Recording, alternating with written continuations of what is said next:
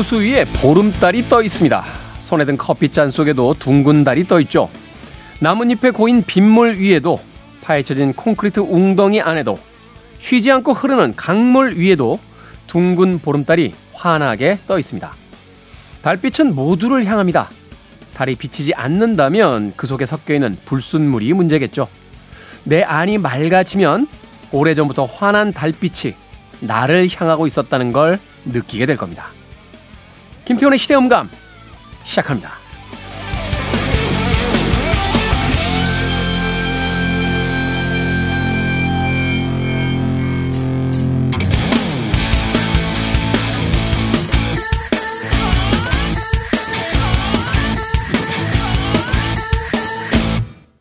그래도 주말은 온다. 시대를 읽는 음악 감상의 시대음감 김태훈입니다. 자, 오늘은 음력으로 1월 15일 정월 대보름입니다. 설날 이후 새해를 맞은 이후에 이제 처음 맞는 보름달이 되겠는데요. 공휴일이 아니다 보니까 많은 분들이 이 정월 대보름을 그렇게까지 챙기고 있는 것 같지는 않습니다. 하지만 우리 조상들은요, 오히려 설날보다 이 정월 대보름을 더 성대하게 맞이했던 우리 민족 고유의 어떤 명절이라고 하는데요. 그 명절에 우리 조상들이 가졌던 마음가짐들, 저 환한 하늘에 떠 있는 둥근 보름달을 보면서 가졌던 새로운 희망들, 그러한 것들을 오늘 다시 한번 어, 가져봤으면 하는 바람이 있습니다. 자, 그렇죠. 어, 마음속에 여러 가지 어떤 고민들이 있거나 아, 삶의 걱정들이 있다 할지라도 그저 하늘에 떠 있는 이제는 너무 과학이 발달해서 그 달의 어떤 신비로움은 많이 사라졌습니다만 그래도 둥글고 환한 보름달을 보면서 무엇인가를 기대해보고 기원해보는 그런 하루였으면 좋겠다 하는 생각이 드는군요. 자, 김태훈의 시대음감, 시대 이슈들 새로운 시선과 음악으로 풀어봅니다. 토요일과 일요일, 일라드에선 낮 2시 5분, 밤 10시 5분 하루에 두 번 방송이 되고요. 한민족 방송에서는 낮 1시 10분 방송이 됩니다. 팟캐스트로는 언제 어디서든 함께 하실 수 있습니다. 자, 스팅의 음악 듣습니다. Moon over Bourbon Street.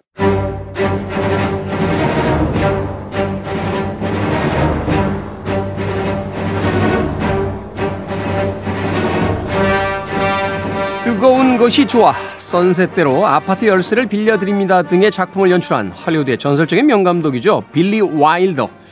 그는 이렇게 말했습니다. 아침에 당신을 벌떡 깨울 수 있는 꿈을 가져야 한다. 요즘 여러분의 아침은 어떻습니까 우리 시대의 영화 이야기 영화 속 우리 시대의 이야기 무비 유환 최강희 영화평론가 어제에 이어서 오늘도 나오셨습니다 안녕하세요 네 안녕하세요 요즘 최강희 영화평론가님의 아침을 벌떡 깨울 수 있는 꿈은 뭡니까 저는 그냥 일어납니다. 어. 아침 방송을 KBS에서 해야 되기 때문에 아. 이 라디오에서 또 아침 방송을 하고 있기 때문에 일 라디오는 이제 주말에 아, 방송을 하고 예. 그냥 뭐 출퇴근하듯이 아침에 뭐 이른 시간이긴 합니다만 그렇게 정해진 시간에 딱딱딱딱 일어나는 게 되게 좋잖아요 원래. 이게요. 저도 네. 사실 이제 프리랜서 생활을 네. 20년째 하고 있기 네, 때문에 네. 사실은 KBS에서 2년 반 전에 그 이라디오 아침 라디오 음. 진행을 맡기 전까지는 알람에 일어나 본 적이 거의 없어요. 음. 예, 자고 싶은 만큼 자고 일어나고 음. 음. 밤 늦게까지 일하고 했는데 하여튼 처음 1년 동안은 좀 적응이 안 되다가 아.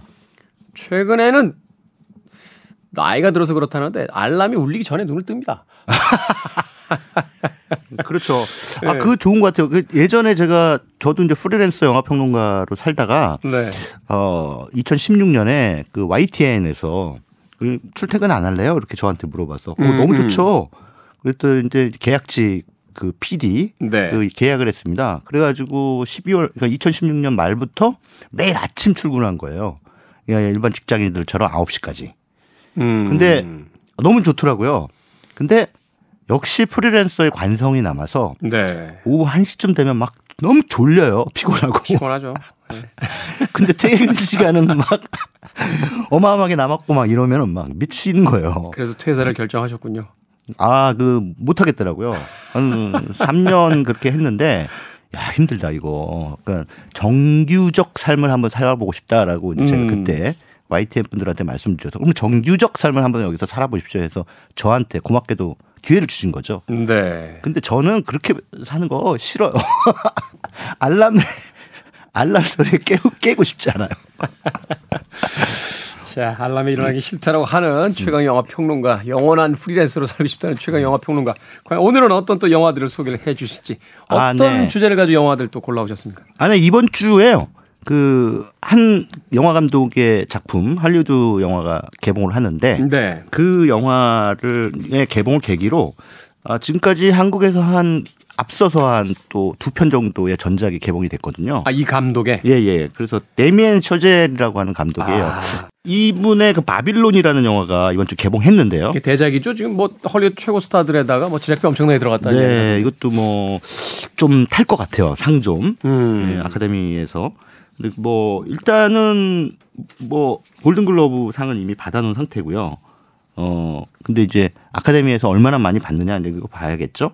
근데 확실히 그이 데미안 셔젤이라는 감독이 바빌론 조금 있다가 제가 말씀을 드리겠습니다만 이 바빌론이라는 영화를 보면서 와 이게 그러니까 하나 천재에게 기회가 주어지면 그 다음 작품 또 그 다음 작품 이게 세 번째로 물론 우리가 모르는 그런 영화들도 많지만 에, 이런 작품들을 통해서 어, 어마어마한 속도로 진화해 나간다는 걸 확인할 수가 있어요. 음. 그래서 이제 바벨론이라는 영화를 보면 와 이게 위플래시는 장난이었구나 뭐 이런 느낌이.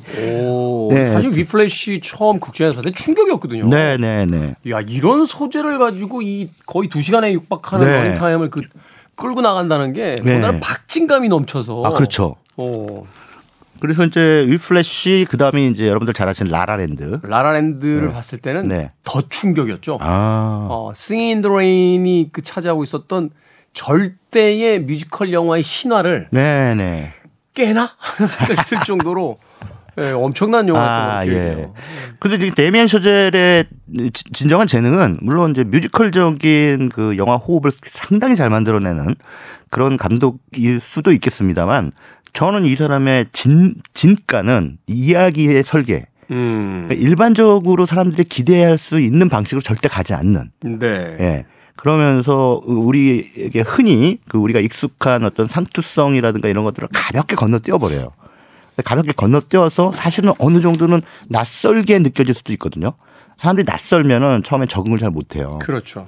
그래서 그거를 낯섦과 익숙함을 아주 절묘하게 배합하는 음. 예, 그런 어떤 그 재능이 있는 것 같아요. 근데 위플래시라는 영화 지금 김태호 씨가 말씀하신 위플래시라는 영화도 예, 그런 차원에서 이야기 설정이 아주 기가 막히죠. 그 엄청났어요. 네, 네, 이 영화에서 이제 주인공은 음악학교 어, 나름대로 명문 음악학교입니다. 명문 음악학교에 이제 에, 드럼 드럼을 전공하러 이제 들어갔죠. 들어갔는데 음. 앤드류라고 하는 청년인데 에 뭔가 어떤 재즈 밴드라고 하는 또 클래스가 있는 거예요. 네. 그래서 이제 거기서 연습을 해서 이건 나중에는 이제 발표하는 무대까지 음. 가져야 그 클래스가 완성되는. 근데 문제는 뭐냐? 이 플래처라는 이 대머리 교수가 있는데 아 외모 비하는 상관 플래처란 J.K. 시몬스라는 배우가 연기했는데요. 이 이분이 어마어마한 폭군이라는 거예요. 엄청난 폭군이죠. 네네. 네. 그냥 아무거나 막 던져버려요. 마음에 안 음, 들면. 음, 음. 이 저희가 이 뭐 연주가 좀 마음에 안 든다. 처음에는 아주 gentle하게 음 다시 아 조금 더 빨리 이러다가 한 세 번까지는 기회를 줘요. 그러다가 계속 틀린다.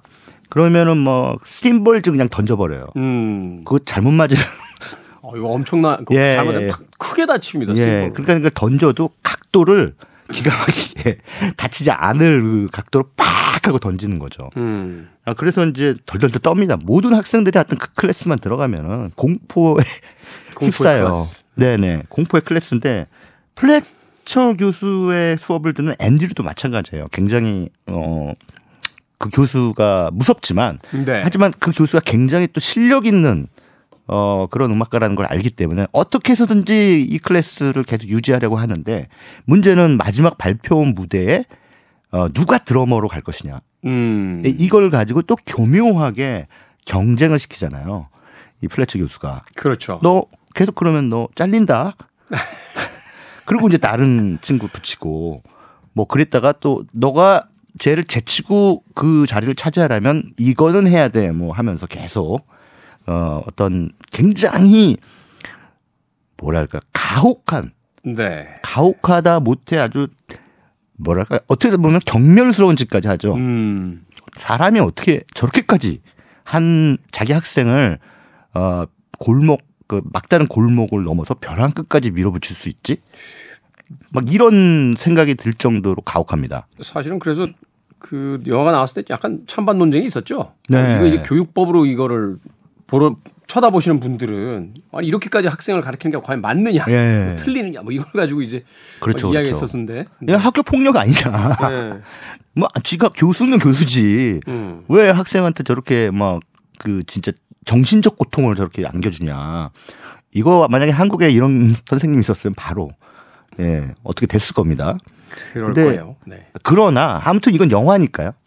뭐 실제가 아니라 영화니까 그러면 여기서 사실은 강조하고자 하는 것은 이 어떤 전수라고 하는 차원에서 음. 선배가 후배 세대에게 뭔가 어떤 음악적 진수를 이렇게 전수해 주는 과정에서 헤게모니 이 싸움이 생기는 거예요. 자, 너는 내가 너보다 훨씬 더 잘해. 내가 너보다 훨씬 더 선배야. 어, 이런 식으로 이제 폭력을 휘두르는 것은 사실 사회로 확장시켜서 보면 여기는 이제 음악학교라고 하는 작은 공간을 예, 무대로 보여주고 있습니다만 이게 사회적인 상황에서 보면 충분히 있을 수 있는 폭력이거든요. 음. 그러니까 그렇다면은 어, 나보다 모든 면에서 뛰어난 저 사람 그리고 게다가 권력까지 가지고 있어. 근데 저 사람한테 내가 대들면 나는 그냥 이 씬에서 아웃돼. 어, 여기서 완전히 아웃당할 수 있다. 근데 이 씬에서 어 내가 계속 나의 어떤 자리를 유지하면서 어 나의 어 뭐랄까 입지를 더 키워 나갈 수 있는 방법은 무엇인가?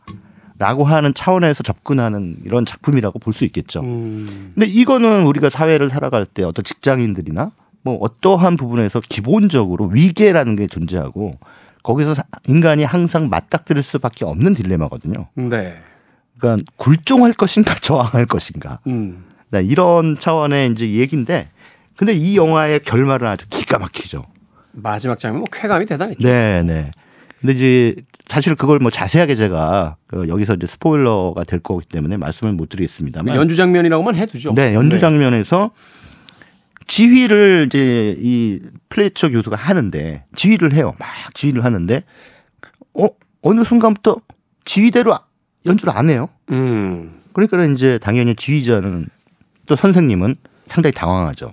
그래서 계속 앤드류, 앤드류 하고 불러요. 연주를 하고 있는데 그때 이제 대사. 저는 이게 이 영화의 핵심이라고 생각합니다. I cue you. 음, 내가 당신한테 큐를 줄게. 어, 내가 줄게. 완전히 연주의 주도권을 뺏어버리는 거예요. 음. 왜? 권력의 어떤 전복이 이루어지는. 예. 나 드럼이 내 드럼이 이 연주의 리듬을 결정해. 어, 너희들은 나의 속도를 따라와야 돼. 라고 하면서 갑자기 드러머로서 이 전체적인 헤게모니를 장악해 버리는 거예요. 굉장히 혁명이죠. 근데 그 IQU라는 내가 휴를 줄게라는 말은 이제부터 내가 결정한다. 음. 그 주도권을 확보하겠다라는 의지예요. 네. 어, 그런 차원에서 이 위플래시라는 영화는 단지 음악 영화가 아니에요. 음. 네. 그냥 인생을 살아가는 우리에게 상당히 중요한 시사점을 안겨주는 그런 작품 또 걸작이죠. 음, 그렇군요. 위플래시 데미안 쉐절의 그 영화 세계 출발을 우리에게 알려주었던 어, 작품으로 어, 오늘 그첫 번째 위플래시를 선정을 해 주셨습니다. 자, 음악 한 곡 듣고 와서 어, 그의 다음 작품인 라라랜드의 소개를 들어보도록 하겠습니다. 이 위플래시에서 아주 중요한 곡으로 연주가 되죠. 어, 재즈사에서 굉장히 명곡으로 남아있는 곡입니다. 저는 이 영화 봤을 때 제일 웃겼던 건 그 벽에 붙어 있는 일종의 슬로건 같은 거였어요. 어, 하다가 안 되면 락 드러머라도 되겠지라고 되어 있습니다. 아, 그러니까 락 드러머는 뭐 무시하는 거죠. 천한 계급이에요? 자, 얼마나 락 드러머를 무시할 수 있는 정도의 실력인지. 재즈사에서 가장 위대한 드러머로 알려진 인물입니다. 아트 블랙키의 캐러반 듣습니다. 전곡을 다 듣진 못했습니다만 아트 블랙키 앤 재즈 메신저스의 연주로 캐러반 듣고 왔습니다. 듀크 엘링턴 작곡으로 되어 있는데요. 영화 속에서도 굉장히 중요한 장면에 사용이 됐던 음악이었습니다. 자, 최강의 영화평론가와 함께하는 우리 시대 영화 이야기, 영화 속 우리 시대 이야기, 무비 유환. 오늘은 새로운 작품을 개봉한 데이미언 셔젤 감독의 작품 세계에 대해서 알아보겠습니다. 그 첫 번째로 위플래시 만나봤고요. 그 다음 작품은 역시 네. 라라랜드겠죠? 예, 라라랜드는 한국에서 2016년 어, 말에 개봉해서 어 370만 명 정도의 관객을 모았으니까. 아, 이때 참 대단했어요. 이 라라랜드 작품. 네. 네. 네. 뭐 상당히 많이 또 그 이 영화의 음악들이 여기저기서 많이 들려왔죠 그때. 우리나라에서는 사실은 저 그 뮤지컬 영화 안 된다는 건데. 네네. 이 영화 굉장히 많이 들었죠. 사람들 많이 보고. 네. 네. 그냥 뭐 음악적인 쾌감 뭐 이런 것들도 좋고 뭐 배우들도 라이언 고슬링과 엠마 스톤 상당히 매력적인 남녀 배우가 어, 영화 속에서 그 뮤지컬 특유의 쾌감을 이제 만들어내잖아요. 네. 근데 라라랜드는 사실 저는 위플래시라는 영화를 너무 충격적으로 봤기 때문에 아, 좀 맞춰주는구나. 이렇게 생각을 했어요. 음. 데미안 셔젤이 할리우드의 또 규모의 경제학에 좀 맞춰주는구나. 이런 생각이 들었는데 작품성은 저는 위플래시가 훨씬 뛰어나다고 봅니다만. 네. 아무튼 라라랜드도 어, 흥행적으로 혹은 대중적인 차원에서 상당히 잘 만든 어, well-made 뮤지컬이죠. 그렇죠. 근데 영화의 첫 장면부터 이렇게 꽉 막힌 LA 도로, 꽉 막힌 LA 도로에서 하도 막 너무 도로가 주차장 같아도 답답해하던 사람들이 다 차 바깥으로 나와가지고 군무를 주잖아요. 그렇죠. 예, 그 장면부터 아마 확 시선을 압도해 버리죠. 그러니까 영화 네. 시작되고 불과 3분 만에 관객들을 완전히 장악한 예, 채 시작을 예, 해요. 영화는. 예, 예. 어. 야 이제 너희들 죽었어 이제 빼도 박도 못해 너희들 앞으로 128분 동안 내가 끌고 가는 대로 끌려올 거야. 뭐 이런 선언 같은 거죠.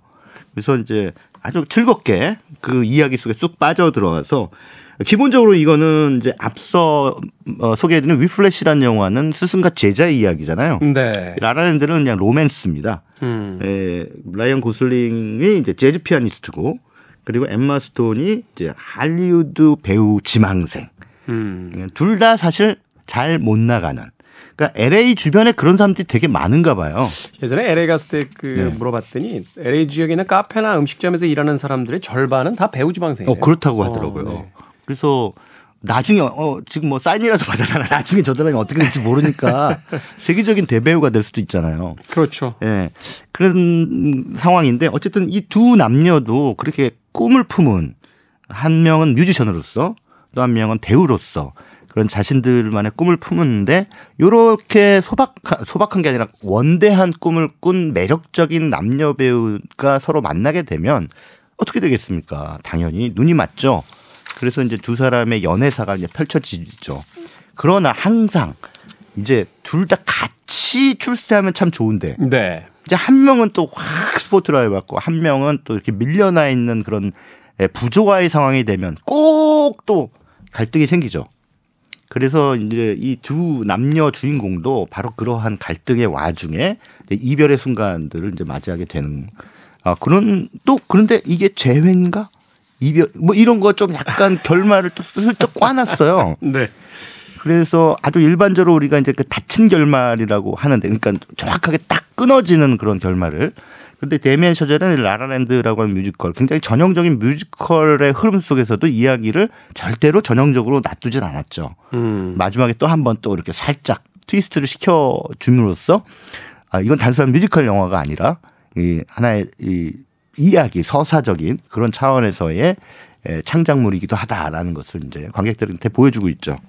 이 영화 저도 참 흥미롭게 봤던 게 뭐냐면 이 헐리우드의 영화들의 전통들을 다 가지고 와서 자기만의 해석을 하잖아요. 뭐 아, 예. 어떤 장면들을 오마주하는 장면도 있고 또 영화의 어떤 구조, 그 뭐 세트장도 바로 그 세트장이라고 하던데 이제 카사블랑카를 찍었던 그 세트장 네, 네. 배경으로 한다든지 또 마지막 장면은 전형적인 카사블랑카의 엔딩을 예. 예 그대로 가져와서 이렇게 예, 변주하는데 참 이 데이미언 셔젤이라는 감독이 영화에 대한 공부가 엄청나게 많이 돼 있구나 하는 걸 음. 깨닫게 되는 그런 영화가 아니었나 하는 네, 생각이 들어요. 그렇습니다.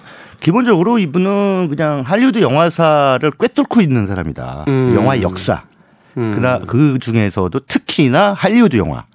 어, 할리우드 영화에서의 굵직한 작품들에 대한 광팬이다. 네. 그러, 그래서 그 영화들에 대한 어떤 자신의 존경 이런 것들이 자연스럽게 예, 영화 속에 묻어나도록 이렇게 하는데 결국은 그렇지만 작품은 옛날 영화를 짜깁기 하는데 그치는 게 아니라 플러스 알파로 자신만의 창의력을 얹어내야 되거든요. 그렇죠. 예, 그 저기 플러스 알파. 데미안 셔젤만의 플러스 알파가 어, 사람들을 감동시켰던 작품이 바로 라라랜드, La La Land죠. 그렇죠. 예, 이 아, 라라랜드였던 것 같습니다. 자, 뮤지컬뿐만 아니라 미국 영화사의 어떤 거장들의 작품을 오마주하면서 2010만에 독특한 뮤지컬로 만들어냈던 라라랜드 아마 이 영화도 아마 그 국내에서 N차 관람하신 분들 꽤 있을 거예요. 음. 한 번만 보는 영화는 아니다라고 이야기를 했던 기억이 납니다. 자, 데이미언 셔젤 감독의 라라랜드까지 소개를 해 주셨습니다. 어, 음악 한 곡 들어야죠. 어, 영화에 수록된 음악 중에서요. Another Day of Sun 영화의 첫 장면에 나오는 음악 듣겠습니다. Another Day of Sun 네, 영화 라라랜드의 예, 그첫 장면 도입부에 꽉 막혀 있던 LA 도로에서 많은 사람들이 군무를 추게 되는 그 장면에 수록됐던 음악으로서 들려드렸습니다. 자, 데이미언 셔젤의 예, 영화 세계 예, 바로 이 작품을 소개하기 위해서 앞에 두 작품까지 이제 거론을 해 주신 거죠. 자, 개봉했습니다. 영화 바빌론인데 이제 네. 3월에 열리는 아카데미 시상식에서 어 글쎄요. 어, 어떻게 될지 좀 두고 봐야 될 것 같은데. 어떻습니까, 작품? 어, 뭐 그냥 약간 저는 이제 샤워를 한 기분이 들었습니다. 워낙에 샤워를 해요? 예, 올 들어 뭐 작년 연말부터 해가지고 쭉 극장 가면 워낙 실망한 적이 많아서요. 네. 아 영혼이 들어워진다. 영혼이 들어워져. 내 안구를 어떻게 좀 정화를 해야겠다. 막 이런 생각이 들 정도였는데 에, 이 바벨론이라는 영화 이번 주 개봉해서 극장 가니까 와 이건 완전 새로운 문명 앞에서 확 눈, 시야가 터, 터지는 그런 황홀감을 안겨주더라고요. 네. 그래서 아 바빌론이라는 영화 때문에 내가 그래도 영화 평론가로서 그래도 근근히 먹고 산다. 하니까 뭐 먹고 사는 문제가 아니라 그 영화 평론가라고 하는 정체성을 아, 기쁘게 받아들이게끔 해주는 영화들이 가끔 있거든요. 음. 근데 그런 작품 가운데 한 편이었습니다. 저한테는. 근데 자 이 영화 바빌론은 앞서 제가 말씀드렸다시피 위플래시 라라랜드를 거쳐서 데미안 셔젤이 예, 어, 도착한 어떤 이, 이 이분의 어떤 그 영화 세계의 종합 세트다. 음. 종합 선물 세트 같은 그런 좀 유식하게 얘기하면 이제 변증법적 통일. 그러니까 위플래시가 정이고 라라랜드가 반이면 이거는 합. 정반합의 변증법을 굳이 적용한다면 뭐 그렇게 또 표현할 수도 있을 것 같습니다. 아, 여기서 이제 이 영화도 역시 LA가 배경입니다. 음. 근데 흥미롭게도 1926년부터 이제 영화가 시작이 돼요. 1926년에 이 할리우드. 요거를 이제 여러분들이 영화를 보실 예정인 분들은 어, 지금부터 조금 귀를 쫑긋 세워주시면 좋을 것 같습니다. 왜냐하면 네. 이 영화사적 교양이 조금 필요해요. 26년이면은 네. 유성 영화 나오기 1년 전이네요. 그렇죠. 27년이 최초 유성 영화니까. 그렇죠. 어. 1927년에 재즈 스링어라는 영화가 어, 최초의 유성 영화입니다. 음. 어, 근데 이제 소리가 그냥 들어간 모든 영화를 통틀어 유성 영화 이렇게 부르고 거기서 이제 배우들의 대사까지 다 어, 들어간 거를 토키 발성 영화라고 부릅니다. 네. 근데 이제 재즈 싱어가 첫 발성 영화죠. 그렇죠. 이제 어. 소리가 사실은 그 할리우드 영화 산업에서 굉장히 차지하는 그 중요성이 에, 대단한 건데 이거는 마치 영화의 발견과 똑같은 비중이라고 보시면 돼요. 음. 그뭐 1896년에 어, 리메리 형제가 프랑스에서 그 열차 들어오는 장면. 기차에 도착. 네. 네. 그거를 처음에 상영했을 때 사람들이 진짜 기차가 막 극장 안으로 들어오는 줄 알고 깜짝 놀라가지고. 그 당시 프랑스 신문 보면은 그 카페에서 사람들이 소리 지르고 뛰어나갔다고. 네, 뛰어나갔다고 네. 하잖아요. 그러니까 그 얼마나 충격적이었겠어요. 그 활동 사진 자체가 충격적이었던 거죠. 오! 그랬는데 이제 그게 이제 미국에서는 또 뭐 프랑스, 유럽도 마찬가지지만 이제 영화 산업이 된 거죠. 음. 그래서 거의 전국에 걸쳐서 사람들이 이제 영화를 통해서 뭐 작품 세계를 감독들이 만든 어떤 창작의 세계들을 이제 볼 수 있게 된 게 거의 보편화된 게 이제 20년대인데 그렇죠. 1920년대 그러나 그때까지는 무성 영화의 시대. 소리가 안 나던 시대. 그래서 뭐 TV에서 무성 영화 한두 번 보신 분들은 아실 거예요. 다 자막으로. 그러니까 자막판을 이제 화면 위에 자막을 얹히는 게 아니라 어, 칠판에다가 글자를 써서 그걸 찍어서 음. 편집을 하는 거죠. 그렇죠. 예. 그래서 어, 장면 나왔다가 자막판 나왔다가 장면 나왔다가 자막판 나왔다 이런 방식으로 왔다 갔다 하죠. 영화가. 그때 네. 어 그런데 이제 그러면은 영화 이렇게 볼 때 아예 음악이 없었냐? 음악이 있긴 했는데 라이브 음악으로 했죠. 그래서 이제 작은 극장은 피아니스트가 나와서 네. 영화의 분위기에 맞춰서 음악을 연주 음악을 연주를 합니다. 근데 이제 이 피아니스트가요. 영화를 이렇게 좀 보면서 아 지금 분위기가 바뀌었으니까 슬픈 음악으로 가야겠다. 아 지금은 유쾌한 음악으로 가야겠다. 이런 음. 판단을 해야 되는데 연주에 집중하다 보면 네. 영화가 어떻게 흘러가는지 몰라서 슬픈 장면에서 유쾌한 음악을 튼다든가 유쾌한 장면에서 슬픈 음악을 연주한다든가 이런 그 해프닝들이 자주 일어났어요. 음. 뭐 영화 제작자나 감독 입장에서 얼마나 분통 터지겠습니까? 아휴 저거 뭐야 이게 뭐 하면서 우라통이 터지겠죠. 어, 이렇기 때문에 사실은 할리우드 영화 제작자의 수건 아주 긴 수건이 소리를 입히는 겁니다. 음. 근데 그 소리가 1927년에 처음으로 입혀지면서 할리우드 영화인들의 수건이 이루어졌습니다만 바로 그렇게 거대한 영화 기술의 진보가 사람들한테 희비가 엇갈리게 만들겠죠. 음. 자, 일단 일단 영화 제작 환경이 바뀝니다. 예전에 무성 영화 시절에는 아무리 떠들어도 옆에서 스탭들이 떠들고 뭐 해도 뭐 녹음할 일이 없으니까 프레임에 배우만 나오면 되거든요. 그렇죠. 세트 안에 있는 배우 연기하고 있는데 뒤에서 뭐 달기 날아다니고 뭐뭐 뭐 별의별 일이 다 벌어져요. 네. 네. 그냥 뭐 웃고 떠들고 막 한단 말이에요. 그래도 되는 거예요. 음, 소리가 안 들어가니까. 네, 소리는 아예 안 들어가니까. 그리고 또 어, 조, 조금 대형 뭐 시대극 같은 그런 경우에는 이 배우나 뭐 이런 사람들이 이제 그 분위기에 맞춰서 연기를 해야 되기 때문에 오케스트라를 아예 제작 현장에 갖다 놓습니다. 데려다 놓고 음악을 네. 연주하면서. 예, 주로 이제 클래식 음악, 클래식 음악을 연주를 하면 그거를 들으면서 영감, 영감과 동기를 부여받는 거죠. 음. 사실 근데 그 음악은 아무 짝에도 쓸모없는 거죠. 쓸모없죠. 예. 어, 영화엔 수록이 안 되니까. 네. 하지만 배우들한테는 중요한 거예요. 어. 예. 그래서 이제 그렇게들 촬영을 했는데 아 그것이 이제 어, 앞서 말씀드린 대로 유성영화 시대로 넘어가면서 대단한 어, 희비가 엇갈리는 상황. 바로 그런 상황을 배경으로 한 게 바로 바벨론이라는 작품입니다. 음, 그러니까 영화 산업의 이면에 대한 탐구 이렇게 되겠네요. 19세기와 네, 네. 저 20 세기 초에. 네, 20세기, 20세기 초. 네. 그런데 뭐 그거 뭐 이게 다큐멘터리가 아닌 이상은 그냥 그거를 영화사적인 어떤 전환기의 상황들을 그냥 밋밋하게 보여주는 게 아니잖아요. 영화잖아요. 극영화. 그러니까 당연히 아, 이런 그 시대의 변화에 희비가 엇갈리는 인물들이 등장하겠죠. 그게 한 명은 브래드 피트고 이 브래드 피트는 유명 제작가 제작가 겸 배우예요. 음. 어마어마하게 돈이 많은 사람이에요. 그리고 또 한 명은 이제 디에고 칼바라고 하는 멕시코 출신의 에 그냥 뭐 아무리 험한 일이라도 먹고 살기 위해 아무거나 하다가 어쩌 어쩌 하다가 이 할리우드와 인연을 맺게 돼서 나중에는 어, 아주 굵직한 영화 제작자가 돼요. 이제 마고 로비라고 하는 배우가 이 영화 속에서 이제 화려한 그 할리우드 여배우를 꿈꾸는 음. 넬리라고 하는 여성으로 등장하는데 말하자면 네. 그 라라랜드의 그 엠마 스톤, 엠마 스톤과 같은 그런 캐릭터라고 볼 수 있겠습니다. 그런데 음. 여기서는 훨씬 더 뭐랄까 막 나가요. 근데 첫, 첫 장면이 앞서서 말씀드렸다시피 라라랜드에서도 데미안 셔젤이 이 첫 장면에서부터 완전히 관객들의 넋을 빼놓잖아요. 네. 그런 것처럼 이 바빌론도 처음 시작하면서 할리우드 영화인들이 모인 대단히 추잡스러운 소돔과 고모라적 파티를 보여줍니다. 음. 예. 막 난교가 일어나고 막 그런 등등.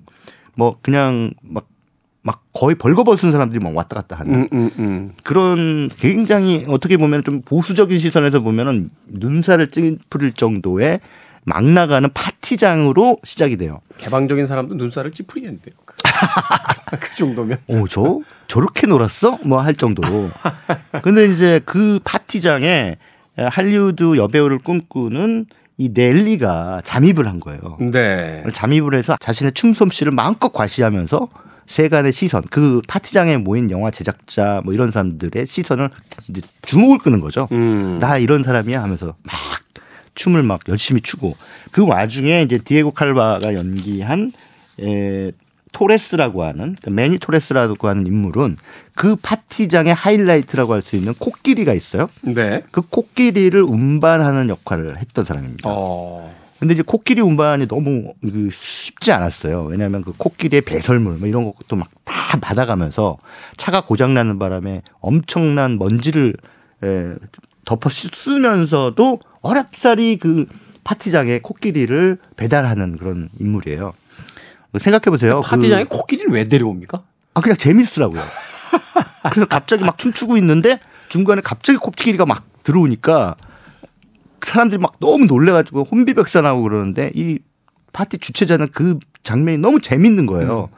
그러니까 그 자기의 재미를 위해서 그 비싼 코끼리를 그 파티장에 갖다 놓고 음. 그이 사람의 그 뭐랄까요 멋진 파티를 연출해내는 잡, 잡부로서 이 남자 주인공이 있는 거죠. 음. 그래서 이제 남자 주인공도 그 현장에 파티 현장에 갔다가 이제 두 남녀 배우가 그 넬리와 매니가 거기서 만나게 됩니다. 음. 약간 좀 후미진 어떤 창고 같은 데서 만나게 되면서 아, 서로 이제 호감을 품게 되죠.